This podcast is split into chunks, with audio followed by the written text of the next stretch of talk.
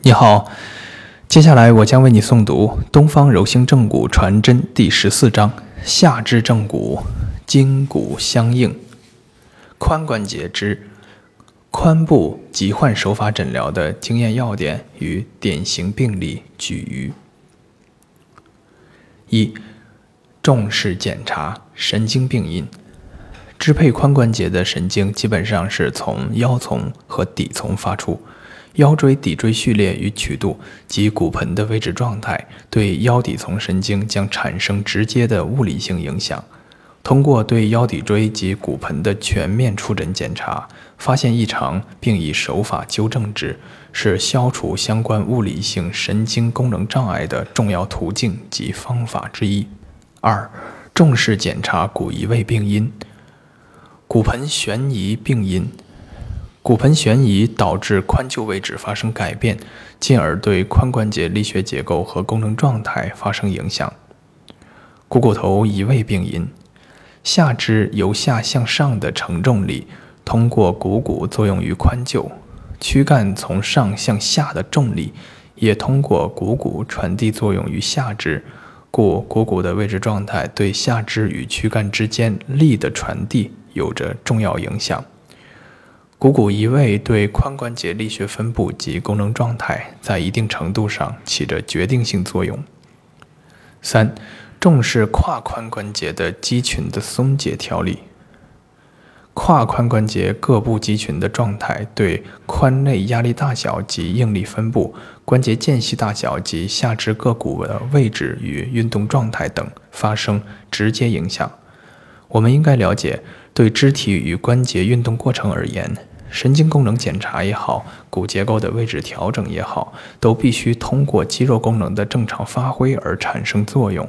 因此，跨髋关节肌群的结构与功能状态的检查与调理，便成为髋部手法诊疗的重要内容之一。跨髋关节肌群的调理可以通过以骨调筋，即通过对骨盆、股骨、胫骨乃至足部骨结构的调整来达成，也可以直接理筋。直接运用柔性软组织抻解的手法，抻筋、送筋、展筋来达成胯髋肌群的松解。胯髋肌群的松解，尤其应注意股骨大转子周围软组织、股四头肌中的股外侧肌以及臀部肌群的检查和抻解调理。在临证时，无论是通过调骨还是抻筋的方法来解决胯髋软组织的问题，一定不能漏掉。与相关神经功能密切联系的神经通道的检查和维护。病案一：江某，女，六十九岁，左臀部外下侧剧烈疼痛，伴活动严重受限半天。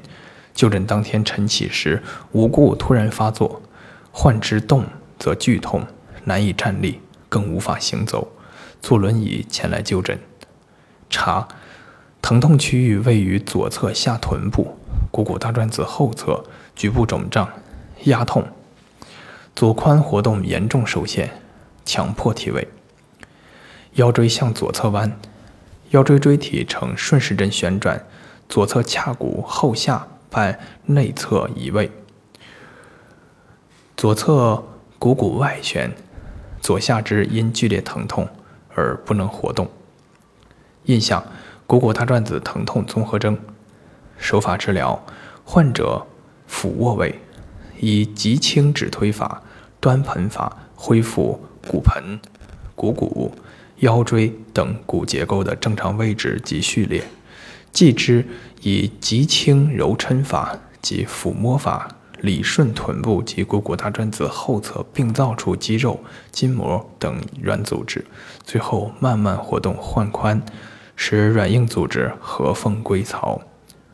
结果，治疗完毕，患肢可稍微活动，能下地站立，尚不能行走，疼痛大减。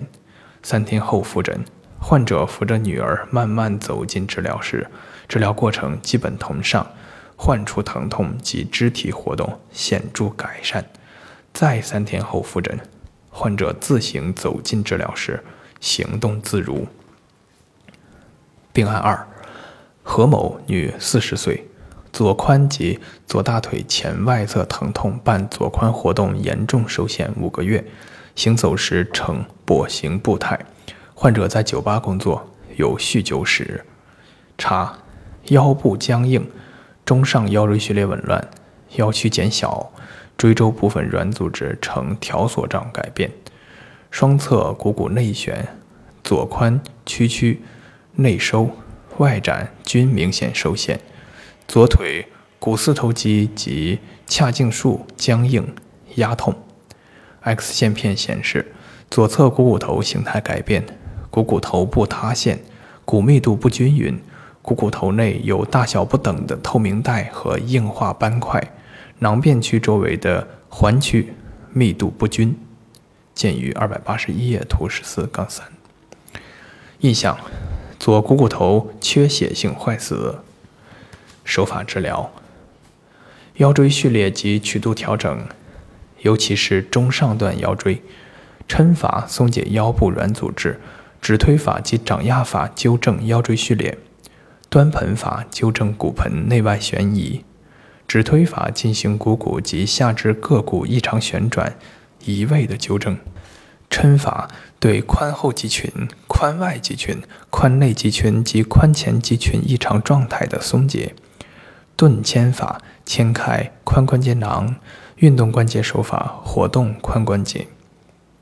结果，经过每周两次、持续八个月的治疗，患者左髋及左大腿疼痛症状完全消失，左髋活动范围显著增大，跛行基本消失。复查 X 线片显示，左侧股骨头部有新骨生成。见于二百八十二页图十四杠四。